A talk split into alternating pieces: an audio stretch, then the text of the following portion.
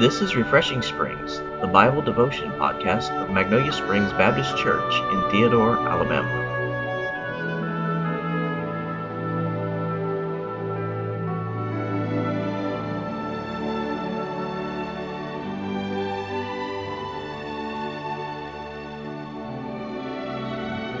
Here's our pastor, Dr. David Gonnella.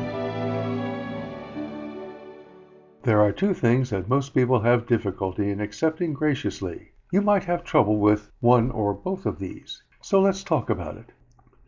The two things that most people have difficulty in accepting graciously are praise and criticism. Praise tends to cause some folks to swell around the head, and few can listen to criticism without becoming defensive and even bitter.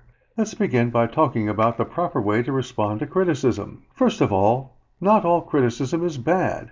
One of the reasons God gave the Bible was to criticize us when we are wrong. 2 Timothy 3:16 tells us that God gave the Bible for reproof, for correction, for instruction in righteousness. Reproof or criticism serves a real need in our lives. Through it, we find out when we are going down the wrong path so we can correct our path. We must also realize that those who reprove us are not necessarily our enemies. In Proverbs 27:6 we read, Faithful are the wounds of a friend. It is true that our enemies will criticize us in order to tear us down. However, our friends will criticize us to build us up and to help us correct our faults. This is a great benefit. So, how should we respond to criticism? First, consider the source. Is our reprover one who loves us and has our best interest at heart? Or is it someone who is always complaining about something or other? Second, examine the criticism. No matter what the source, the criticism could be valid. Examine yourself in the light of what is said and determine the accuracy of it. Even when someone is trying to tear us down, if we will honestly face the criticism and make those corrections which are necessary, God can use it to make us more effective for Him. Third, make corrections when necessary. Don't stubbornly continue down the wrong path. Mend your ways in submission to God's Word. Thank God for the criticism that allowed you to change for the better. Fourth, if the reproof is not valid, thank God that you don't have that problem and pray for the person who has criticized you. Remember, the way you respond to criticism says a lot about your wisdom and maturity. Now, what about praise? How do we properly respond to it? First of all, we should never discount praise.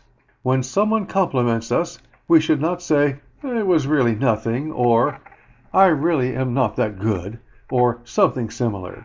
That is like telling the person who praised us that they are too stupid to know better than to praise us. Second, we should not respond with false humility claiming that we really are nothing and did nothing, but that God did everything. Sometimes we forget that a builder needs tools to build anything. Likewise, the Lord needs people talented to work through in blessing others. When someone compliments us, they are, in essence, thanking us for being the vessel through which God did bless them. When someone compliments us, we should say, Thank you, and then shut up. Let me repeat that. When someone compliments us, we should say thank you and then shut up. That validates their assessment of the blessing and lets them know that we appreciate their appreciation of us. Then get alone with God and give the compliment to Him. Thank Him for giving you the talent or ability to be a blessing.